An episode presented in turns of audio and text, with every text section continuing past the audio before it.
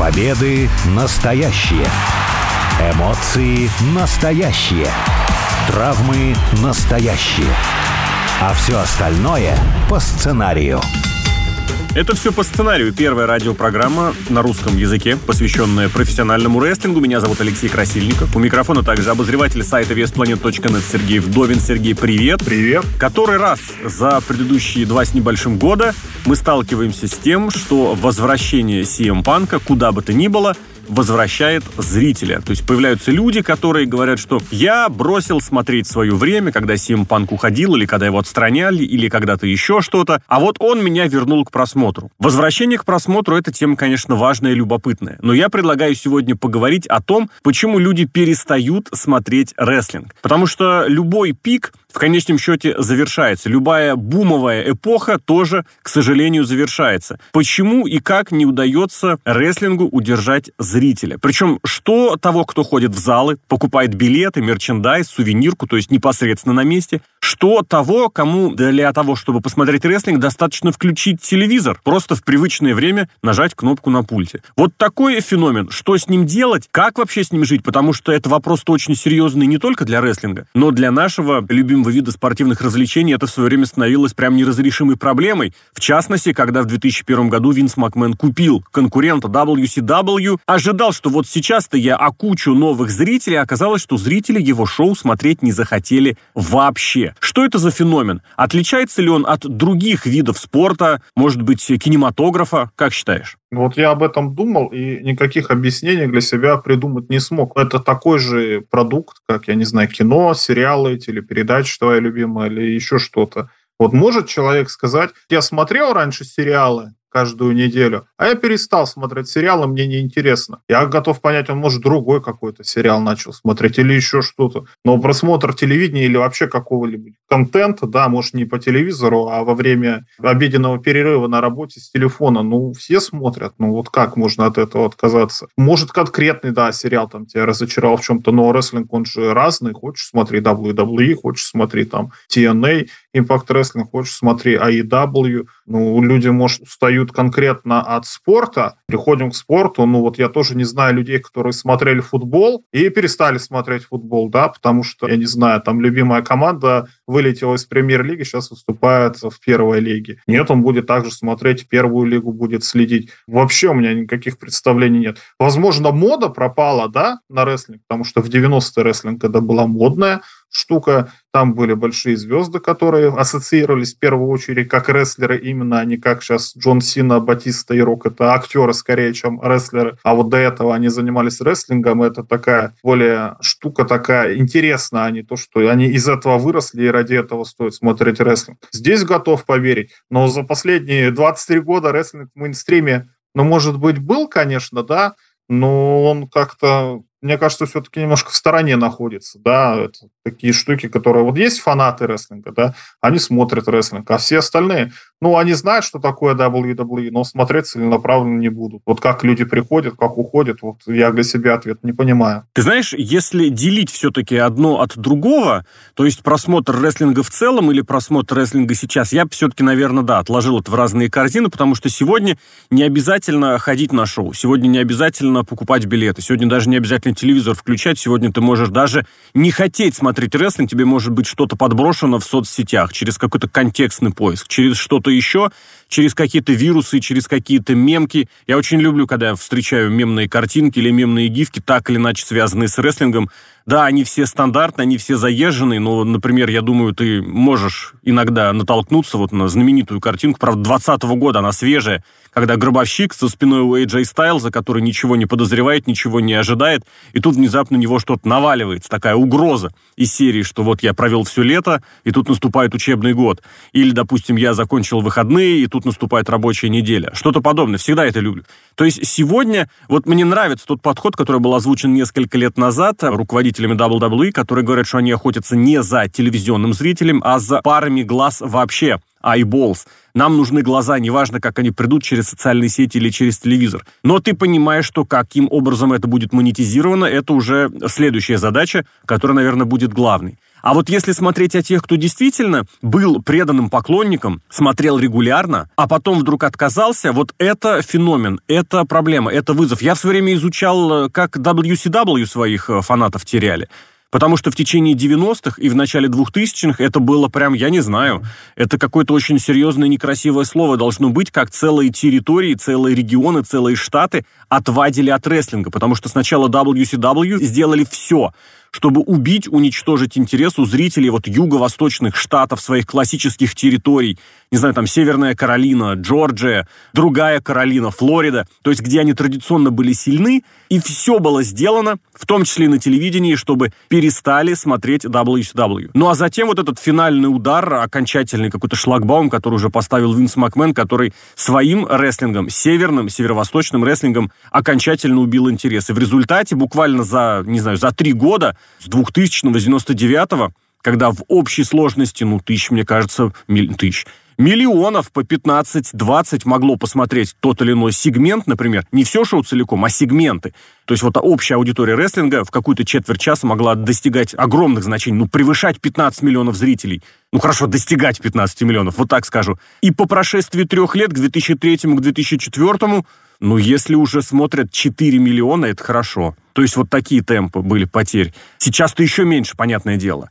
Так что это две такие очень большие разницы. И здесь можно ли говорить, что фанат рестлинга не, собственно, рестлинг хочет, а он хочет увидеть что-то свое, что-то свое привычное, что-то свое любимое. С рестлингом это может быть не связано, может быть, там, не знаю, конкретное имя или конкретный какой-то тип матча, что-то такое. И если его этого лишить, он не будет смотреть вообще ничего, чтобы ему не предложи. Но я с тобой согласен, но предложу развить эту мысль угу. в том, что было какое-то противостояние. Вот WWF тогда против WCW две крупные компании предоставляют похожий продукт, но из-за того, что они две, ты можешь себя какой-то причислить. Вот есть, например, Coca-Cola и Pepsi-Cola. Блин, если бы была просто одна Coca-Cola, она бы и не пользовалась такой популярностью, потому что вот я пью Pepsi, сделаю даже себе татуировку с логотипом Pepsi, буду всем показывать, как я люблю этот бренд. Или, например, по футболу. Вот был бы один Лионель Месси, был бы он популярен, сделал бы ли он много для футбола, безусловно, бы сделал. А сейчас, ну, уже не сейчас, уже несколько лет назад, было модно хвастаться. Вот я болею за Месси, а кто-то за Роналдо, и мы будем спорить, кто из них круче, кто из них более талантливый футболист. Из-за этого больше людей к этому приходится. То есть как бы дается альтернатива, но альтернатива, по сути, то же самое, и себя хочется к чему-то причислить. Вот по поводу, например, того, что был какой-то стиль рестлинга и внезапно пропал с поражением WCW в этих понедельничных войнах, да нет, вообще рынок устроен так, если есть зритель, который это будет смотреть, пришла бы какая-нибудь другая компания, пусть она не такая богатая, популярная или еще что-то, но если бы они показывали вот этот тягучий южный рестлинг там с персонажами с такими же, ну она бы тогда зрители туда просто перешли, но они никуда не перешли, и компания это не возникла. То есть здесь, скорее всего, вот этот момент пограничный, да, 2001 года, грубо говоря, это, наверное, момент вот моды. Пропала конкуренция, пропала мода на эту конкуренцию, в итоге мы все смотрим WWE, а уже и не так интересно, и уже не похвастаешься перед коллегой на работе или там по учебе, что вот, смотрите, наши-то ваших сделали, да, смотрите, как круто. Все, монополия, и в итоге рынок теряется. Я вот на самом деле, знаешь, все дальше и больше и сильнее думаю, что фактор конкуренции переоценен. То есть сама конкуренция это особо и не нужна. Иногда мне так кажется.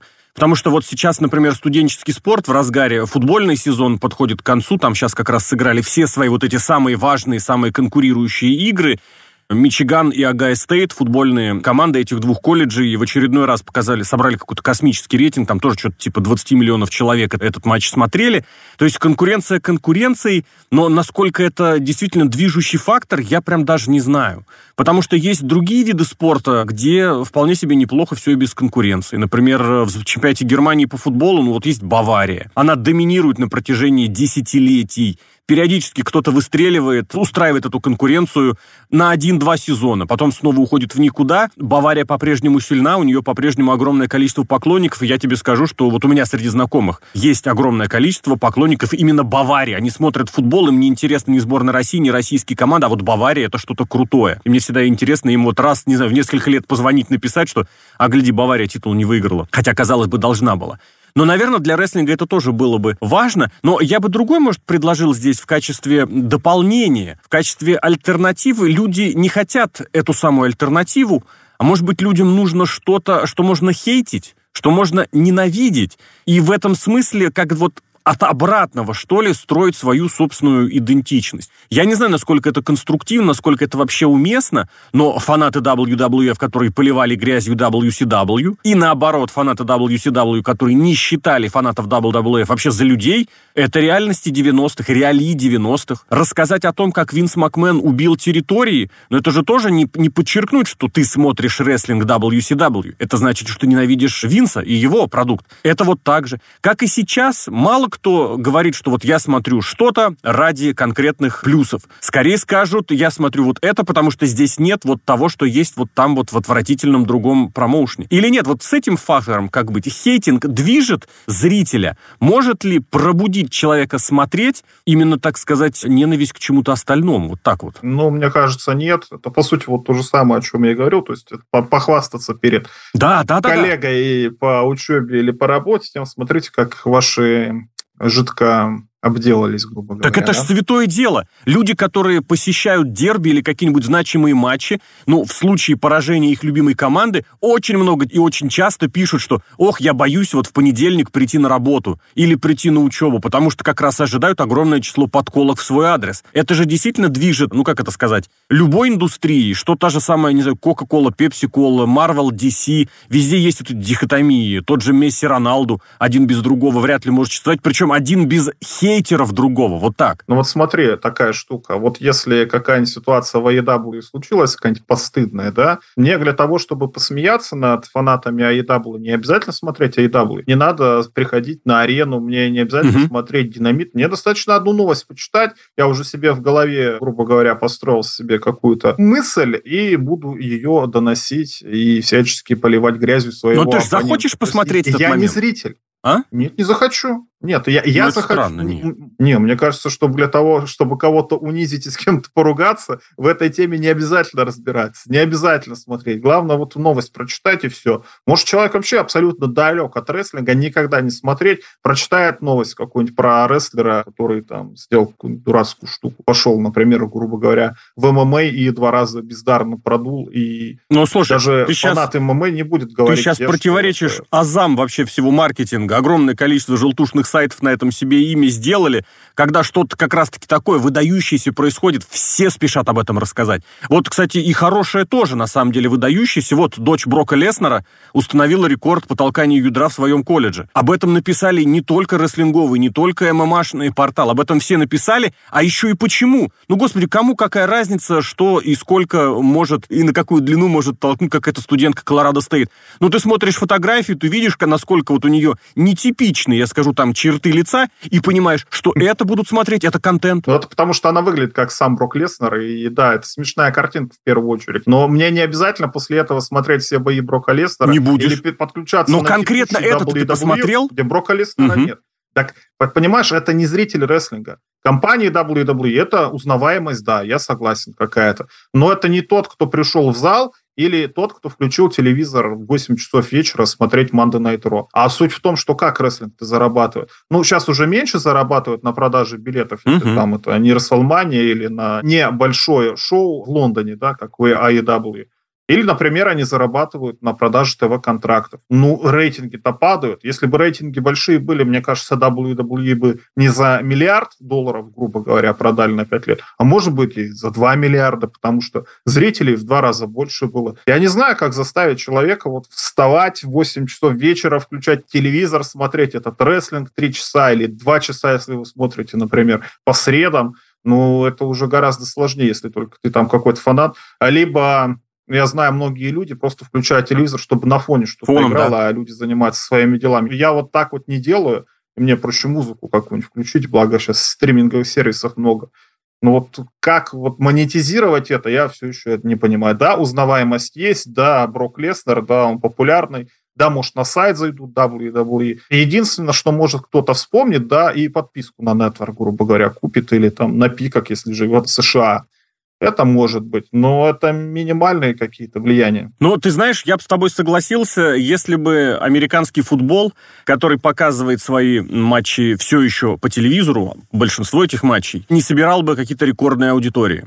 И вот тот самый студенческий матч, я не просто так упомянул, Мичигана Гайстей, да, это самая топовая игра, даже, мне кажется, финал будет первенство с меньшей аудиторией просмотрен. Но, не знаю, не буду сейчас загадывать, э, это поглядим. Но там рекорды есть, э, рекорды просмотров. И сериалы, те, которые все еще иногда выходят именно в как раз в телевизионном формате, тоже таки все-таки приводят зрителя. Не знаю уж для чего. Может быть, чтобы посмотреть. Сейчас, кстати, у нас в российском пространстве появился этот сериал слово пацана, уж сколько маркетинговой рекламы, сколько усилий вбухано в то, чтобы это посмотрели. И я обращаю внимание, люди идут и как минимум, знаешь, вот поинтересоваться, посмотреть, что это такое, как минимум один раз посмотреть, посмотрят. Я все еще пока держусь, не знаю. Но в этом плане продажники, мне кажется, сейчас работают очень эффективно и, так сказать, привлечь зрителя не так-то и сложно. Но что еще может, наоборот, отвлечь, отвратить человека от этого самого просмотра? Опять же, не обязательно преданного постоянного фаната. Опять же, не обязательно человека, который вот случайно заглянул посмотреть что-то самое модное. А вот человека, который, ну, вот при прочих равных рестлинг теперь не выберет. Потому что очень часто натыкаюсь именно все-таки на тот момент, что привлекательность конкретных имен, она все еще очень сильна. То есть дай человеку Джона Сину, он посмотрит. Не дай человеку Джона Сины, он не будет смотреть. Роман Рейнс из последнего, вот прям совсем оно. Если копнуть чуть подальше, также ходили, на, ходили смотреть на Гробовщика, ходили к телевизору смотреть на Гробовщика, на Батисту смотреть. А вот с Эджем, например, не получилось. Там вообще какой-то парадокс. Взяли вроде бы одного из самых популярных, одного из самых раскрученных рестлеров двухтысячных в All Elite Wrestling, и в итоге антирекордные какие-то показатели, никто не хочет их смотреть. Или это вот феномен именно All Elite Wrestling, где все-таки какого-то своего зрителя тоже начали терять? Сказать. Но в All Elite Wrestling, мне кажется, они потянулись туда, куда не надо было тянуться. Мне кажется, это очевидно, что, и да и в принципе, All Elite Wrestling позиционировался как мы не WWE, и все будет вообще по-другому. Правда, получалось все точно так же, но это уже разговор для другой передачи. Но, тем не менее, и в итоге они идут вот в эту же колею, которую давайте приведем рестлеров WWE. Не тех рестлеров WWE, которые якобы были, не знаю, обижены, не получали мировых титулов, вот они старались, старались, как какой-нибудь там Клаудио Кастаньоли, Брайан Дэнилсон и же с ними. Нет, мы позвали супер-пупер звезду, а фанаты AEW, они вот как раз-таки такие андеграундные, грубо говоря, mm-hmm. да, лучше андеграундные. То есть любят больше приемов каких-то таких штук а нам предоставили типа сюжеты, персонажи. Ну, персонажи яркие это всегда хорошо, но основная аудитория AEW любит приемы смотреть, какие-то жесткие, невероятные. Вот недавно был матч, это, техасский матч смерти, угу. да, людям внезапно очень понравилось, хотя казалось бы, что там такого интересного по персонажам или по сюжету, но из-за того, что один человек пьет кровь другого или ну, проводит да. piledriver на, как сказать-то, ограждение за рингом, которого представить себе невозможно было, это очень сильно опасно. Нет, люди вот запоминают и очень сильно такому радуются. Так давайте вот это вот больше делать. И вот опять же мы тогда зрителей-то приведем,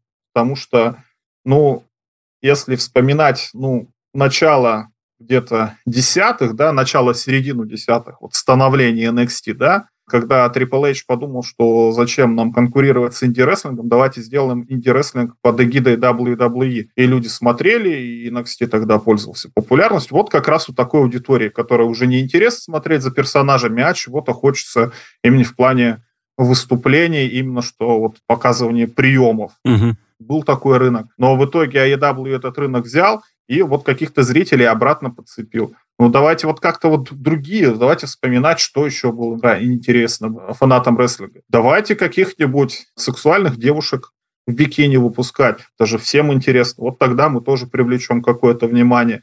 Ну, сейчас, конечно, конъюнктура не такая, ну, почему бы и нет. Ну, оно Та не работает. В AEW.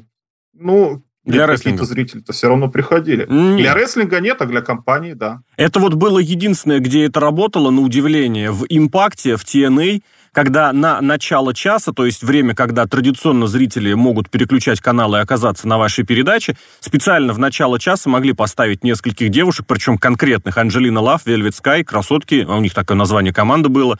Оно действительно выдающееся внешне, во всех смыслах слова, и они могли зацепить зрителя. Во всех других случаях, честно, я не припомню, чтобы вот полураздетость, какой бы она ни была, степени раздетости, чтобы она привлекала зрителя в каком-то массовом формате, тут уж даже не знаю. А если говорить про современный рестлинг, то скорее даже наоборот. Можно ли говорить, что в принципе какие-то вот правила, какие-то принципы, стилистика нового рестлинга более какого-то выхолощенного, более перепродюсированного тоже может зрителя отгонять? Или терять, потому что, ну, правда, рестлинг становится более безопасным в целом, рестлинг становится более спродюсированным, то есть более подготовленным, более прописанным, все больше по сценарию, и может ли это зрители отгонять, который бы, может, хотел чего-нибудь попроще, попримитивней, пожестче, попримитивнее в хорошем смысле слова, пожестче и при этом по непредсказуемее. Как считаешь? Если ты имеешь в виду отдельная компания или отдельное шоу, или ты имеешь в виду отдельные персонажи? А можно отдельно матч? пройтись и по тому, и по другому, по третьему. Ну, про матчи, это мой любимый тезис про шведский стол. Очень много рестлеров, что и у WWE, и AEW на контракте. Вы можете показывать все, что угодно. Так Главное, не работает же. Я же говорю, в при, как это сказать, в преломлении именно зрителя.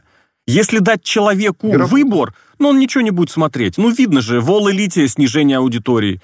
В WWE как раз, когда начали делать эту ставку на разнообразие, ну тоже снижение аудитории. Гипотетически я с тобой согласен. По соцсетям я с тобой согласен. А в плане привлечения зрителя в зал, к телевизору, ну нет же. Ну, знаешь, что мне кажется? В таком случае должен быть какой-то вектор. Вот, вот, вот какой-то... Нет, не вектор, неправильное слово, а какой-то... Ну, тренд, точка идея. притяжения внимания. Ага. Вот какая-то вот идея, да. Вот если мы посмотрим на SmackDown, у нас год назад была идея Bloodline Роман Рейнс непобедимый, что мы будем с ним сделать. Угу. Идею похерили за последний год полностью, абсолютно, потому что с Романом Рейнсом сейчас водится какой-нибудь LA Knight, ну, Рэнди Ортон, ладно, звезда, но тоже там не пришей кобыли хвост, как он туда появился. Ро, когда у нас появилась идея с э, группировкой «Судный день», ну, тоже все, потому что «Судный день» — это комедийная группировка, которая делает вид, что она не комедийная, mm-hmm. они сами не понимают, что в этой группировке, они все налепили. Была бы она сугубо комедийная, было бы одно, но сделать ставку на комедию в рестлинге, на шоу, которое идет три часа в неделю, вообще бестолковая какая-то идея. А в AEW тоже не очень понятно, потому что вот у них, грубо говоря, точка притяжения это МЖФ, например, но из-за того, что МЖФ занимается всем, чем попало, с командной титулы... Да, кроме того, чем он занимался, когда был популярным, абсолютно точно. Да-да-да. И в итоге там, я не знаю, переводят центр внимания на какой-нибудь там турнир еще раз придумают, туда-сюда, зритель уже не понимает, что, к чему смотреть. Вот должна быть какая-нибудь штука, пусть она будет, я не знаю, за три часа шоу, ну, 15-20 минут, грубо говоря, да, mm-hmm. вы ее будете показывать. Коди Ротс, например, когда вернулся да. в прошлом году, вот это вот хорошая точка притяжения была. Тогда зритель будет приходить, и уже тогда полностью шоу посмотреть. А вот мне не только Коди Ротс нравится, но, например, и Гюнтер потому что он такой вот техничный, жесткий, ну, какой-то да, да. вот уже, я не знаю, в этом шведском столе, кроме большого вкусного торта, подошел еще и пироженку взял, потому что и будет теперь уже из-за пироженка приходить. И вот так, вот так вот потихоньку, помаленьку. То есть должен быть вот а, одна какая-то крупная, безусловно крутая штука, в которую вы вкладываетесь полностью, а уже на нее будут приходить, не знаю, как мотыльки на свет слетаться. Но это правда. Вряд ли бы и Кевин Оуэнс, и сами Зейн, и тот же Элэй Найт в предыдущий год, и Джей Усы, естественно, стали бы столь же популярными, востребованными, ну, по крайней мере, как их позиционируют, если бы не их участие в сюжете кровной связи. И да, действительно, с наличием проблем с требовательностью, с необходимостью наличия этой идеи сложно не согласиться. Просто потому, что и в 80-е на патриотизме Халка Хогана выезжал Винс Макмен очень эффективно и выгодно. И в 90-е вот на том нонконформизме, на крутости, на противостоянии корпорациям, что новый мировой порядок, что Стив Остин с э, Винсом Макменом очень неплохо и очень много денег сделали. А вот дальше как-то оно не заладилось действительно найти эту хорошую идею. Ну, в принципе, это, наверное, для любой отрасли это очень и очень важная задача. Ну, а вместе с тем вот мы видим, что когда зритель приходит, чаще это оказывается загадкой, чем-то удивительным или непредсказуемым. Зато вот когда зритель уходит, это можно и проанализировать, и даже преспокойно сказать, почему. О тех зрителях и причинах того, что эти зрители уходят из рестлинга, перестают его смотреть, рассказали, вспомнили, попытались в чем-то разобраться Алексей Красильников и Сергей Вдовин. Сергей, благодарю. Пока.